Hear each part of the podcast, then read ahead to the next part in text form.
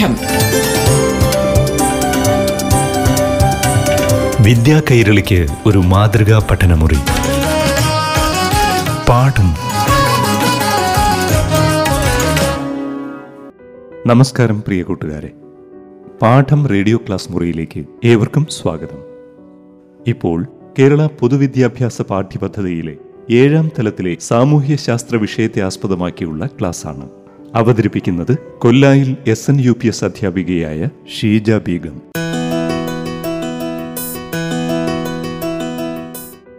പ്രിയപ്പെട്ട കുട്ടികളെ, എല്ലാവർക്കും നമസ്കാരം. 7ാം ക്ലാസ്സിലെ സാമൂഹ്യശാസ്ത്ര വിഷയത്തിൽ ചെറുത്തുനിൽപ്പുകളും 1ാം സ്വാതന്ത്ര്യ സമരവും എന്ന 3ാമത്തെ അധ്യായത്തിലെ ആദ്യ ഭാഗം കഴിഞ്ഞ ക്ലാസ്സിൽ നാം മനസ്സിലാക്കിയിരുന്നു. ഇന്നത്തെ പാഠം റേഡിയോ ക്ലാസ്സിലൂടെ നമുക്കതിൻ്റെ ബാക്കി ഭാഗങ്ങൾ ചർച്ച ചെയ്യാം. ഇംഗ്ലീഷ് ഈസ്റ്റ് ഇന്ത്യ കമ്പനി അധികാരത്തിൽ വന്നപ്പോൾ ദുരിതത്തിലായ നമ്മുടെ രാജ്യത്തെ വിവിധ വിഭാഗക്കാരെക്കുറിച്ചും കമ്പനിയുടെ ഭരണത്തിൽ നിന്നും നമ്മുടെ നാടിനെ രക്ഷിക്കാൻ വേണ്ടി അവർ നടത്തിയ ചെറുത്തുനിൽപ്പുകളുമാണ് ഈ പാഠത്തിലൂടെ വിശദീകരിക്കുന്നത്. അപ്പം ഇങ്ങനെയുള്ള നിരവധി ത്യാഗോജല സമരങ്ങളിലൂടെയാണ് നമ്മുടെ രാജ്യത്തിന് മോചനം കിട്ടിയതെന്നുള്ള അറിവ് നേടാനും സ്വാതന്ത്ര്യ സമരങ്ങളിൽ പങ്കെടുത്ത് വീരചരമം പ്രാപിച്ചവരോട് ആദരവുണ്ടാകുക, ദേശീയ ബോധം രൂപപ്പെടുക എന്നിവയൊക്കെയാണ് ഈ അധ്യായത്തിലൂടെ ഉദ്ദേശിക്കുന്ന പഠന നേട്ടം. അപ്പോൾ ഈ പാഠഭാഗം തുടങ്ങിയത് തന്നെ കമ്പനിയുടെ കീഴിൽ നഗോഡകൾ അനുഭവിച്ച ദുരിതങ്ങൾ വിശദീകരിച്ചു കൊണ്ടായിരുന്നു. ആരായിരുന്നു നഗോഡകൾ? ബംഗാളിലെ പട്ടുനൂൽ കൃഷിക്കാരായിരുന്നു. ബംഗാളിൽ കമ്പനി അധികാരത്തിൽ വന്നതോടുകൂടി നഗോഡകളുടെ ഉപജീവന മാർഗം നഷ്ടപ്പെടുകയും കമ്പനിയുടെ കീഴിൽ അടിമകൾക്ക് തുല്യമായ ജീവിതത്താലും കുറഞ്ഞ ശമ്പളത്തിലും അവർക്ക് വേണ്ടി തൊഴിലുകൾ ചെയ്യേണ്ടി വന്നു. ഇത് നഗോഡകളെ വളരെയധികം വിഷമത്തിലാക്കി. അവർ അങ്ങനെ അവരുടെ കുലത്തൊഴിൽ തന്നെ ഉപേക്ഷിക്കാൻ തീരുമാനിച്ചു. അതിനുവേണ്ടി അവർ കണ്ടെത്തിയ മാർഗം എന്തായിരുന്നു? സ്വന്തം പെരുവിരൽ മുറിച്ചു മാറ്റുക എന്നതായിരുന്നു. അങ്ങനെ സ്വന്തം പെരുവിരൽ മുറിച്ചു മാറ്റിക്കൊണ്ടാണ് അവർ കമ്പനിക്കെതിരെ പ്രതിഷേധം രേഖപ്പെടുത്തിയത്. അതുപോലെ വന നിയമങ്ങൾ ആവിഷ്കരിച്ചുകൊണ്ട് ഗോത്രജനതകളെ ചൂഷണം ചെയ്ത്, നികുതി നിയമങ്ങൾ അടിച്ചേൽപ്പിച്ചുകൊണ്ട് കർഷകരെ ദുരിതത്തിലാക്കിയുമൊക്കെ കമ്പനി ഇവിടുത്തെ ജീവിതം ദുസ്സഹമാക്കി മാറ്റി. ഇന്നത്തെ ക്ലാസ്സിലൂടെ നമുക്ക് കമ്പനി ഭരണം വന്നപ്പോൾ അധികാരം നഷ്ടപ്പെട്ട നാട്ടുരാജാക്കന്മാരും ഭൂപ്രഭുക്കന്മാരും ഇവർക്കെതിരെ നടത്തിയ വിവിധ കലാപങ്ങളെക്കുറിച്ച് മനസ്സിലാക്കാം.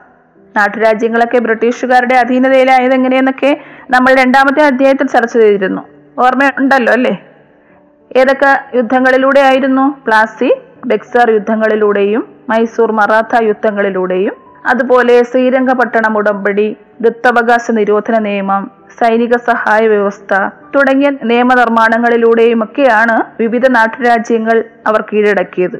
അപ്പം ഇനി നമുക്ക് നാട്ടുരാജാക്കന്മാരും ഭൂപ്രഭുക്കന്മാരും നടത്തിയ വിവിധ കലാപങ്ങൾക്ക് നേതൃത്വം കൊടുത്തത് ആരൊക്കെയായിരുന്നു എന്നും പരിശോധിക്കാം. ഔധിലെ കലാപത്തിന് നേതൃത്വം കൊടുത്തത് രാജാ ചേസിംഗ് ആയിരുന്നു. അതുപോലെ തിരുനെൽവേലിയിൽ വീരപാണ്ഡ്യ കട്ടബൊമ്മനും ശിവഗംഗയിൽ മരുതുപാണ്ഡ്യനും കർണാടകയിൽ കിട്ടൂർ ചെന്നമ്മയും ആയിരുന്നു നേതൃത്വം നൽകിയിരുന്നത്. നമ്മുടെ കേരളത്തിലെ പ്രധാനപ്പെട്ട കലാപങ്ങൾക്ക് നേതൃത്വം കൊടുത്തവരായിരുന്നു മലബാറിൽ പഴശ്ശിരാജ, തിരുവിതാംകൂറിൽ വേലുത്തമ്പി തുളവ, കൊച്ചിയിൽ പാലിയത്തച്ചൻ എന്നിവരായിരുന്നു. ഇപ്പം ബ്രിട്ടീഷുകാർക്കെതിരെ കേരളത്തിൽ നടന്ന പ്രധാനപ്പെട്ട ഒരു കലാപമായിരുന്നു 1793 പഴശ്ശി വിപ്ലവം. ഈ പഴശ്ശി വിപ്ലവത്തിന് നേതൃത്വം കൊടുത്തത് കേരളവർമ്മ പഴശ്ശിരാജയായിരുന്നു. പഴശ്ശി വിപ്ലവത്തിന്റെ പ്രധാന കാരണം എന്ന് പറയുന്നത് വടക്കേ മലബാറിലെ കോട്ടയം മേഖലയിൽ നികുതി പിരിക്കാനുള്ള അവകാശം കമ്പനി പഴശ്ശിരാജയ്ക്ക് നിഷേധിച്ചതാണ്. പഴശ്ശിരാജയ്ക്ക് അതിനുള്ള അവകാശം നിഷേധിച്ചിട്ട് അദ്ദേഹത്തിന്റെ ബദ്ധശത്രുവായ അദ്ദേഹത്തിന്റെ അമ്മാവനായ കുറുമ്പനാട്ട് രാജാവിന് ആ അധികാരം നൽകിയതാണ് അദ്ദേഹത്തെ കൂടുതൽ ചൊടിപ്പിച്ചത്. അങ്ങനെ കമ്പനിക്കെതിരെ യുദ്ധം ചെയ്യാൻ തന്നെ അദ്ദേഹം തീരുമാനിച്ചു. കൂടാതെ വയനാട് പ്രദേശം ബ്രിട്ടീഷുകാർ കീഴടക്കാൻ ശ്രമിച്ചതും ഒരു കാരണമായിരുന്നു. വയനാടൻ വനങ്ങൾ കേന്ദ്രീകരിച്ച് ഒളിപ്പോർ യുദ്ധമാണ് പഴശ്ശി നടത്തിയത്. ഗറില്ല യുദ്ധം എന്നാണ് ഇതിനെ അറിയപ്പെടുന്നത്. ബ്രിട്ടീഷുകാർക്കെതിരെ നടന്ന ഈ യുദ്ധത്തിൽ വയനാടൻ വനങ്ങളിലെ ഗോത്രവർഗക്കാരായ കുറിച്യരുടെയും മറ്റ് ഗോത്രവർഗക്കാരുടെയും ഒക്കെ പിന്തുണ അദ്ദേഹത്തിന് ലഭിച്ചു. തലയ്ക്കൽ ചന്തു, കൈതേരി അമ്പു, എടച്ചന കുങ്കൻ, അത്തൻ ഗുരുക്കൾ എന്നിവരുടെ നേതൃത്വത്തിലുള്ള പടയാളികളാണ് യുദ്ധത്തിൽ പഴശ്ശിരാജയെ സഹായിച്ചത്. അതിൽ തലയ്ക്കൽ ചന്തുവായിരുന്നു പഴശ്ശിരാജയുടെ പ്രധാന സൈന്യാധിപൻ. വയനാട്ടിലെ ഗോത്രവർഗ വിഭാഗക്കാർ പഴശ്ശിരാജയെ സഹായിച്ചത് കൊണ്ട് തന്നെ ബ്രിട്ടീഷുകാർക്കെതിരെ നല്ല രീതിയിലുള്ള ആക്രമണങ്ങൾ നടത്താൻ കഴിഞ്ഞു. ഗറില്ല യുദ്ധമുറയാണ് അദ്ദേഹം ഉപയോഗിച്ചത്. പഴശ്ശിരാജ ഒളിപ്പോരിലൂടെ ചെറുത്തു നിന്നെങ്കിലും ചാരന്മാരുടെ സഹായത്തോടെ ബ്രിട്ടീഷുകാർ പഴശ്ശിരാജയുടെ ഒളിത്താവളം കണ്ടെത്തി. ഇതറിഞ്ഞ പഴശ്ശി ജീവനോടെ ശത്രുവിന്റെ കയ്യിൽ അകപ്പെടാതിരിക്കാൻ വേണ്ടി 1805 നവംബർ 30-ന് സ്വയം വീരമൃത്യു വരിച്ചുവെന്നും അതല്ല പട്ടാളക്കാരുടെ വെടിയേറ്റാണ് മരിച്ചതെന്നും പറയപ്പെടുന്നുണ്ട്. ഇപ്പൊ ബ്രിട്ടീഷ് സാമ്രാജ്യത്തിനെതിരെ യുദ്ധം പ്രഖ്യാപിച്ച കേരളത്തിലെ ആദ്യ നാട്ടുരാജാക്കന്മാരിൽ ഒരാളായിരുന്നു ആര്? കേരളവർമ്മ പഴശ്ശിരാജ. ഇദ്ദേഹത്തെ ഇന്ത്യൻ സ്വാതന്ത്ര്യ സമരത്തിൽ വീരകേരള സിംഹം എന്നാണ് വിശേഷിപ്പിക്കുന്നത്. ബ്രിട്ടീഷുകാർക്കെതിരെ നടത്തിയ ചെറുത്തുനിൽപ്പുകളെ പരിഗണിച്ചാണ് ഇദ്ദേഹത്തെ ഇങ്ങനെ ഒരു വിശേഷണം ലഭിച്ചത്. പഴശ്ശി വിപ്ലവം 12 വർഷക്കാലം നീണ്ടു നിന്നിരുന്നു. തലയ്ക്കൽ കുറിച്യർ നേതാവായിരുന്ന തലയ്ക്കൽ ചന്തുവായിരുന്നു പഴശ്ശിയുടെ സേനാധിപൻ. അപ്പൊ ഈ പഴശ്ശി കലാപത്തെക്കുറിച്ച് കൂടുതൽ മനസ്സിലാക്കാനുള്ള 2009 ഇറങ്ങിയ ഒരു സിനിമയുണ്ട്, കേരളവർമ്മ പഴശ്ശിരാജ എന്ന് പറഞ്ഞിട്ടുള്ളൊരു സിനിമ. അത് കണ്ടാൽ നമുക്ക് കൂടുതൽ പഴശ്ശി സമരത്തെക്കുറിച്ചുള്ള കൂടുതൽ കാര്യങ്ങൾ മനസ്സിലാക്കാൻ കഴിയും. മമ്മൂട്ടിയായിരുന്നു ആ സിനിമയിലെ നായകൻ, പഴശ്ശിയായിട്ട് അഭിനയിക്കുന്നത്. അപ്പൊ 12 വർഷക്കാലം നീണ്ടുനിന്ന 1793 ഈ പഴശ്ശി വിപ്ലവമാണ് ബ്രിട്ടീഷുകാർക്കെതിരെ കേരളത്തിൽ നടന്ന പ്രധാന ചെറുത്തുനിൽപ്പുകളിൽ ഒന്ന്. ബ്രിട്ടീഷുകാർക്കെതിരെ കേരളത്തിൽ നടന്ന പ്രധാന കലാപമായ പഴശ്ശി സമരത്തെക്കുറിച്ച് നമ്മൾ മനസ്സിലാക്കി. മലബാറിൽ നടന്ന ഈ കലാപത്തിന് നേതൃത്വം കൊടുത്തത് കേരളവർമ്മ പഴശ്ശി രാജാവായിരുന്നു. ഇനി നമുക്ക് തിരുവിതാംകൂറിൽ കമ്പനിക്കെതിരെ നടന്ന കലാപം നോക്കാം. തിരുവിതാംകൂറിൽ നടന്ന കലാപത്തിന് നേതൃത്വം കൊടുത്തത് തിരുവിതാംകൂർ ഭരിച്ചിരുന്ന ബാലരാമവർമ്മ മഹാരാജാവിൻ്റെ ദളവയായിരുന്ന തമ്പി വേലായുധൻ ചെമ്പകരാമൻ എന്ന വേലുത്തമ്പി ദളവയായിരുന്നു. ദളവ എന്ന് പറഞ്ഞാൽ മന്ത്രി എന്നാണ് അർത്ഥം. അപ്പോൾ തിരുവിതാംകൂറിൽ കലാപം പൊട്ടിപ്പുറപ്പെടാനുണ്ടായ കാരണം കമ്പനിയുടെ നിരന്തരമായ ഇടപെടലായിരുന്നു. അത് ദളവയുടെ ഭരണത്തിന് തടസ്സപ്പെടുത്തിക്കൊണ്ടിരുന്നു. അതിൽ അദ്ദേഹം രോഷാകുലനായിട്ടാണ് ഇങ്ങനെ ഒരു കലാപത്തിന് തുനിഞ്ഞത്. ആ സമയത്ത് തന്നെ കൊച്ചിയിലെ ഭരണകാര്യങ്ങളിലും കമ്പനി ഇടപെട്ടിരുന്നത് അവിടുത്തെ ഭരണാധികാരിയായിരുന്ന പാലിയത്തച്ഛനും ബുദ്ധിമുട്ടുകൾ സൃഷ്ടിച്ചിരുന്നു. അതിൽ വിദേശം പോണ്ട പാലിയത്തച്ഛനും വേലുത്തമ്പി ദളവയോടൊപ്പം വേണ്ട സഹായങ്ങളൊക്കെ നൽകി കമ്പനിക്കെതിരെ പോരാടുന്നതിന് വേണ്ട. അങ്ങനെ 1809 ജനുവരി 11-ന് കൊല്ലം ജില്ലയിലെ കുണ്ടറയിൽ വെച്ച് ബ്രിട്ടീഷുകാർക്കെതിരെ പോരാടാൻ വേണ്ടി അവിടുത്തെ ജനങ്ങളോട് അദ്ദേഹം ആഹ്വാനം ചെയ്തു. അതാണ് പ്രശസ്തമായ കുണ്ടറ വിളംബരം എന്നറിയപ്പെടുന്നത്. ഇപ്പൊ കുണ്ടറ വിളംബരം ആഹ്വാനം ചെയ്ത ആരായിരുന്നു? വേലുത്തമ്പി ദളവയായിരുന്നു. ഏത് വർഷം? 1809. പക്ഷെ ബ്രിട്ടീഷുകാർ ഈ ആക്രമണവും പരാജയപ്പെടുത്തി. വേലുത്തമ്പിയുടെ നീക്കങ്ങളെ അവർ പരാജയപ്പെടുത്തി. അതുപോലെ നമ്മുടെ കേരളത്തിന്റെ തൊട്ടടുത്ത സംസ്ഥാനമായ തമിഴ്നാട്ടിലെ തിരുനെൽവേലിയിൽ നടന്ന കലാപത്തിന് നേതൃത്വം കൊടുത്തത് വീരപാണ്ഡ്യ കട്ടബൊമ്മനായിരുന്നു. അദ്ദേഹം അധികാരത്തിലിരുന്ന തിരുനെൽവേലിയിലെ ചില പ്രദേശങ്ങളിൽ നികുതി പിരിവുമായി ബന്ധപ്പെട്ട് ബ്രിട്ടീഷ് സൈന്യ നടപടികൾ ആരംഭിച്ചപ്പോൾ വീരപാണ്ഡ്യ കട്ടബൊമ്മൻ അതിനെ എതിർത്തിട്ട് ബ്രിട്ടീഷുകാർക്കെതിരെ ആക്രമണത്തിന് തുനിഞ്ഞു. എന്നാൽ വീരപാണ്ഡ്യ കട്ടബൊമ്മൻ ആക്രമണം നടത്തിയത് അമ്പും വില്ലും ഉപയോഗിച്ചായിരുന്നു. പക്ഷെ അമ്പും വില്ലും ഉപയോഗിച്ചുകൊണ്ട് ബ്രിട്ടീഷ് സൈന്യത്തിന് മുമ്പിൽ അദ്ദേഹത്തിന് പിടിച്ചു നിൽക്കാനായില്ല. അങ്ങനെ അദ്ദേഹം കാട്ടിലേക്ക് പിൻവാങ്ങിയിട്ട് അവിടെ നിന്നുകൊണ്ട് കാട്ടിൽ ഒളിച്ചു നിന്നുകൊണ്ടുള്ള ചെറുത്തുനിൽപ്പാണ് തുടർന്നത്. ബ്രിട്ടീഷ് സൈന്യം ഒത്തിരി അന്വേഷണം നടത്തിയെങ്കിലും കട്ടബൊമ്മനെ കണ്ടെത്താൻ കഴിഞ്ഞില്ല. അവസാനം എന്ത് ചെയ്തെന്നോ, ബ്രിട്ടീഷ് സൈന്യം ഈ വീരപാണ്ഡ്യ കട്ടബൊമ്മനെ പിടിച്ചു കൊടുക്കുന്നവർക്ക് 1,00,000 രൂപ സംഭാവനയായി നൽകാം, പാരിതോഷികമായി നൽകാമെന്ന് പ്രഖ്യാപിച്ചു. ആ സമയത്ത് ഈ വീരപാണ്ഡ്യ കട്ടബൊമ്മൻ സുഹൃത്തായ പുതുക്കോട്ട രാജാവിന്റെ കൊട്ടാരത്തിൽ വേഷം മാറിയെത്തിയിരുന്നു. പക്ഷേ ഈ 1,00,000 രൂപ പാരിതോഷികം നൽകുമെന്നറിഞ്ഞ ഈ സുഹൃത്തായ പുതുക്കോട്ട രാജാവ് അദ്ദേഹത്തെ ചതിച്ചു.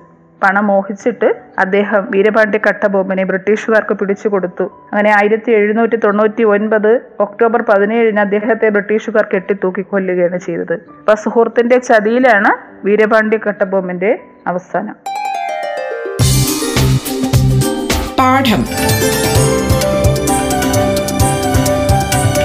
വിദ്യാ കൈരളിക്ക് ഒരു മാതൃകാ പഠനമുറി. പാഠം ഒരിടവേളയ്ക്ക് ശേഷം തുടരും.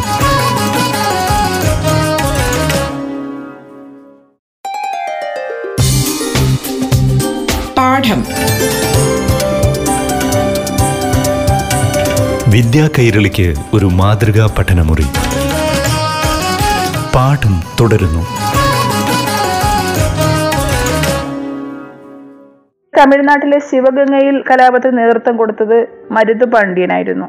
കർണാടകയിലാണെങ്കിൽ കിട്ടൂർ ചെന്നമ്മയായിരുന്നു. അപ്പോൾ നമ്മൾ ബാക്കി പ്രദേശങ്ങളിലൊക്കെ കലാപത്തിന് നേതൃത്വം കൊടുത്തവരെ കുറിച്ച് നേരത്തെ മനസ്സിലാക്കിയിരുന്നു. അങ്ങനെ ഇന്ത്യയിലെ വിവിധ വിഭാഗങ്ങളും അധികാരം നഷ്ടപ്പെട്ട നാട്ടുരാജാക്കന്മാരും ഭൂപ്രഭുക്കന്മാരുമൊക്കെ ഒറ്റപ്പെട്ട ചെറുത്തുനിൽപ്പുകൾ ധാരാളം നടത്തിയിരുന്നു. അതെല്ലാം നമ്മൾ മനസ്സിലാക്കി അല്ലേ? പക്ഷെ ഇതെല്ലാം കമ്പനിയുടെ സൈന്യം അടിച്ചമർത്തിയിരുന്നു. ഇനി നമുക്ക് നമ്മുടെ ഭാരതത്തിൻ്റെ, നമ്മുടെ ഇന്ത്യയെ കമ്പനിയുടെ ഭരണത്തിൽ നിന്ന് മോചിപ്പിക്കാൻ വേണ്ടിയുള്ള ബഹുജന സമരത്തെക്കുറിച്ച് മനസ്സിലാക്കിയാലോ? ആദ്യമായി നടന്ന ബഹുജന സമരത്തെക്കുറിച്ച് ഇതാണ് 1857 മഹത്തായ വിപ്ലവം. ഇതിനെ ഒന്നാം സ്വാതന്ത്ര്യ സമരം എന്നാണ് അറിയപ്പെടുന്നത്. ഈ 1857 വിപ്ലവം പൊട്ടിപ്പുറപ്പെടാൻ പല കാരണങ്ങളുണ്ടായിരുന്നു. സാമ്പത്തികവും സൈനികവും മതപരവുമായ പല കാരണങ്ങളുണ്ടായിരുന്നു. 1857 നടന്ന ഈ വിപ്ലവത്തിന് കമ്പനിയോട് കൂറു പുലർത്തിയിരുന്ന ഒരുപാട് വിഭാഗക്കാർ കമ്പനി ഭരണത്തിൽ അതിർത്തി പ്രകടിപ്പിച്ചുകൊണ്ട് ഇംഗ്ലീഷ് ഈസ്റ്റ് ഇന്ത്യ കമ്പനിക്കെതിരെ തിരിഞ്ഞു. ഇംഗ്ലീഷ് ഈസ്റ്റ് ഇന്ത്യ കമ്പനിയുടെ സൈന്യത്തിൽ ഇന്ത്യൻ പട്ടാളക്കാരെ ഉൾപ്പെട്ടിരുന്നു. ഈ ഇന്ത്യൻ പട്ടാളക്കാരെ അവർ ശിപായിമാർ എന്നാണ് വിളിച്ചിരുന്നത്.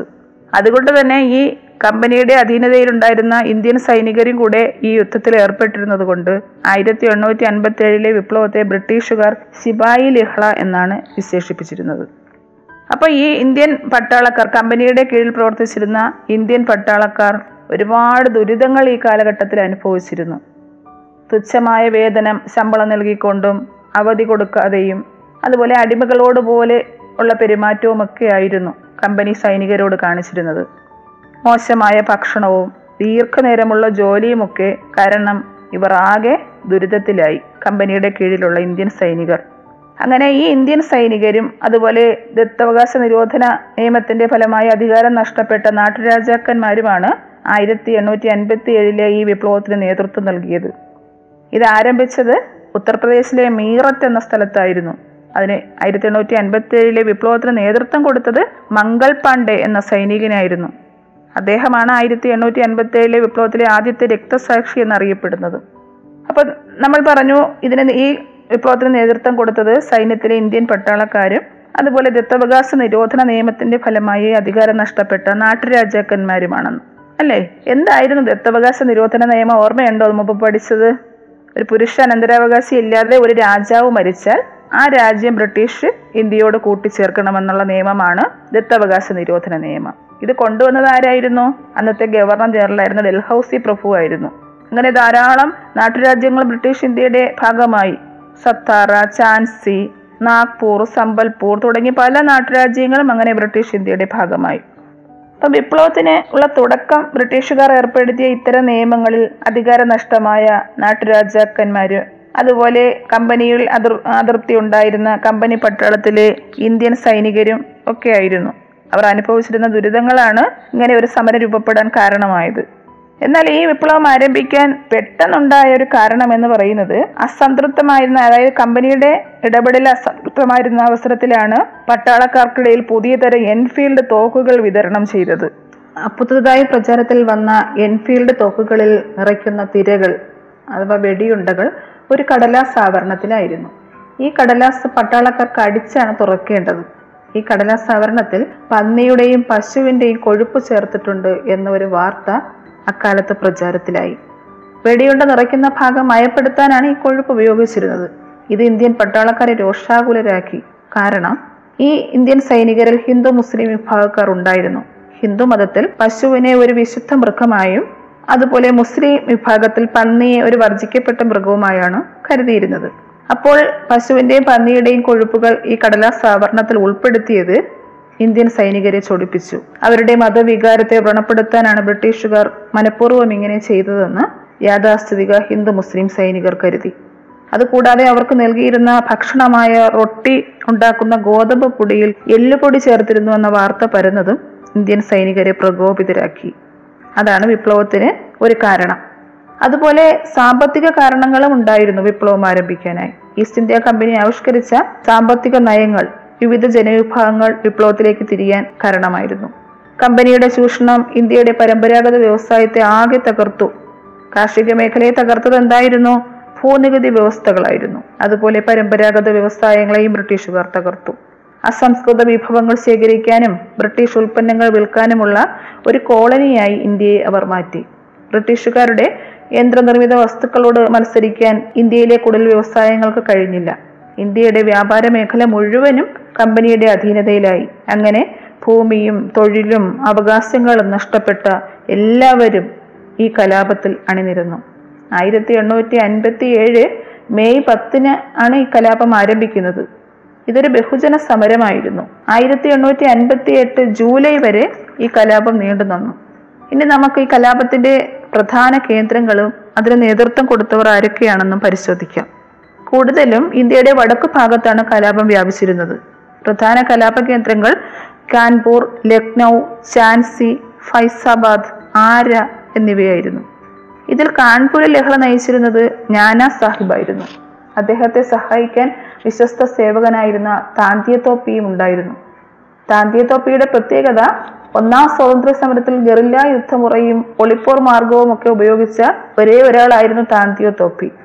നാനാ സാഹിബ് ഇന്ത്യൻ സൈനികരുടെ സഹായത്തോടെ ബ്രിട്ടീഷുകാരെ തുരത്തിയിട്ട് സ്വയം പേഷ്വ ആയി പ്രഖ്യാപിച്ചു, സ്വയം ഭരണാധികാരിയായി പ്രഖ്യാപിച്ചു. അതുപോലെ ഝാൻസിയിൽ കലാപത്തിന് നേതൃത്വം നൽകിയത് മറാത്ത ഭരണാധികാരിയായിരുന്ന റാണി ലക്ഷ്മിഭായി ആയിരുന്നു. ഝാൻസി റാണി ലക്ഷ്മിഭായി എന്ന് കേട്ടിട്ടില്ലേ? അവധിലെ ഭരണാധികാരിയായിരുന്ന ബീഗം ഹസ്രത്ത് മഹലായിരുന്നു ലക്നൌവിൽ കലാപത്തിന് നേതൃത്വം കൊടുത്തത്. പിന്നെ തമിഴ്നാട് ജന്മദേശമായ മൗലവി അഹമ്മദുള്ളയാണ് ഫൈസാബാദിൽ കലാപത്തിന് നേതൃത്വം നൽകിയത്. ആരയിൽ കലാപം നയിച്ചത് കൻവർ സിംഗ് ആയിരുന്നു. അപ്പൊ ഈ കലാപത്തിന്റെ തുടക്കത്തിൽ തന്നെ കലാപകാരികൾ ഡൽഹിയിൽ എത്തിയിട്ട് ഇവിടുത്തെ മുഗൾ ഭരണാധികാരിയായിരുന്ന ബഹദൂർ ഷാ രണ്ടാമനെ ഇന്ത്യയിലെ ചക്രവർത്തിയായി സ്വയം പ്രഖ്യാപിച്ചിരുന്നു. ഇദ്ദേഹം വിജയം എന്നർത്ഥമുള്ള സഫർ എന്ന തൂലിക നാമവും സ്വീകരിച്ചിട്ടുണ്ട്. ഇന്ത്യൻ ജനത മതത്തിന് അതീതമായി ഉയർത്തിയ ഈ ഐക്യബോധമാണ് ബഹദൂർ ഷയെ ഇന്ത്യയുടെ ചക്രവർത്തിയായി അഥവാ ഷാഹിൻഷായ ഹിന്ദുസ്ഥാൻ എന്ന അധികാരം നേടിയത്. വർഗീയത വളർത്താൻ ബ്രിട്ടീഷുകാർ നടത്തിയ ശ്രമങ്ങൾ കലാപകാലത്ത് വിജയിച്ചില്ല. 1857 ആരംഭിച്ച ഈ കലാപം ബ്രിട്ടീഷുകാർ അടിച്ചമർത്തി. തുടർന്ന് ബഹദൂർ ഷാ രണ്ടാമനെ മ്യാൻമറിലെ റങ്കൂണിലേക്ക് ബ്രിട്ടീഷുകാർ നാടുകടത്തുകയും ചെയ്തു. ഇനി നമുക്ക് 1857 1ാം സ്വാതന്ത്ര്യ സമരം പരാജയപ്പെടാനുള്ള കാരണങ്ങൾ എന്താണെന്ന് പരിശോധിച്ചാലോ? പ്രധാനമായും ഈ കലാപം ഉത്തരേന്ത്യയിൽ മാത്രമേ ഉണ്ടായിരുന്നുള്ളൂ. ദക്ഷിണ ഭാഗങ്ങളിലോ കിഴക്ക് പടിഞ്ഞാറൻ ഭാഗങ്ങളിലോ വ്യാപിച്ചിരുന്നില്ല. അതുപോലെ ഒരു സംഘടിത സ്വഭാവം ഇതിനില്ലായിരുന്നു. ആധുനിക രീതിയിലുള്ള ആയുധങ്ങളോ ഉപകരണങ്ങളോ ഒന്നും കലാപകാരികളിൽ ഇല്ലായിരുന്നു. അവർ പഴഞ്ചൻ ആയുധങ്ങളായ വാൾ, കുന്തം എന്നിവയൊക്കെയാണ് ഉപയോഗിച്ചിരുന്നത്. കൂടാതെ എല്ലാ വിഭാഗക്കാരുടെയും പിന്തുണയും ഇല്ലായിരുന്നു. സമ്പന്ന വിഭാഗക്കാരും ഇംഗ്ലീഷ് വിദ്യാഭ്യാസം നേടിയവരും ഈ കലാപത്തിനെതിരായിരുന്നു. അപ്പോൾ കലാപം പരാജയപ്പെടാനുള്ള കാരണം മനസ്സിലായല്ലോ. ഈ കലാപം പക്ഷേ ഇന്ത്യയുടെ ഭരണ സംവിധാനത്തിൽ മാറ്റം വരുത്തി. 1858 ബ്രിട്ടീഷ് രാജ്ഞിയായ വിക്ടോറിയ രാജ്ഞിയുടെ വിളംബരത്തോടെ കമ്പനിയുടെ ഭരണം അവസാനിക്കുകയും ഇന്ത്യയുടെ ഭരണം രാജ്ഞിയുടെ നേരിട്ടുള്ള നിയന്ത്രണത്തിലാവുകയും ചെയ്തു. ഈ വിളംബരത്തെയാണ് ഇന്ത്യൻ ജനതയുടെ വിമോചനത്തിന്റെ മാഗ്നാകാർട്ട എന്നറിയപ്പെടുന്നത്. അപ്പോൾ പ്ലാസി യുദ്ധവും ബക്സാർ യുദ്ധവും വിജയിച്ച് ഇവിടെ അധികാരം ഉറപ്പിച്ച കമ്പനിയുടെ ഭരണം 1858 ഈ വിളംബരത്തോടെ അവസാനിച്ചു. ഇന്ത്യയുടെ മോചനത്തിന് വേണ്ടി തുടർന്ന് നടന്ന എല്ലാ ദേശീയ പോരാട്ടങ്ങൾക്കും 1857 ഈ കലാപം ഒരു പ്രചോദനമായിരുന്നു. നമ്മുടെ നാടിന്റെ മോചനത്തിന് വേണ്ടി നടന്ന വിവിധ കലാപങ്ങൾ ഈ അധ്യായത്തിലൂടെ നാം മനസ്സിലാക്കി, അല്ലേ? ഇനി നമുക്ക് അടുത്ത പാഠം റേഡിയോ ക്ലാസ്സിലൂടെ വീണ്ടും ഒത്തുചേരാം. നന്ദി, നമസ്കാരം. പാഠം വിദ്യാ കൈരളിക്ക് ഒരു മാതൃകാ പഠനമുറി. പാഠം.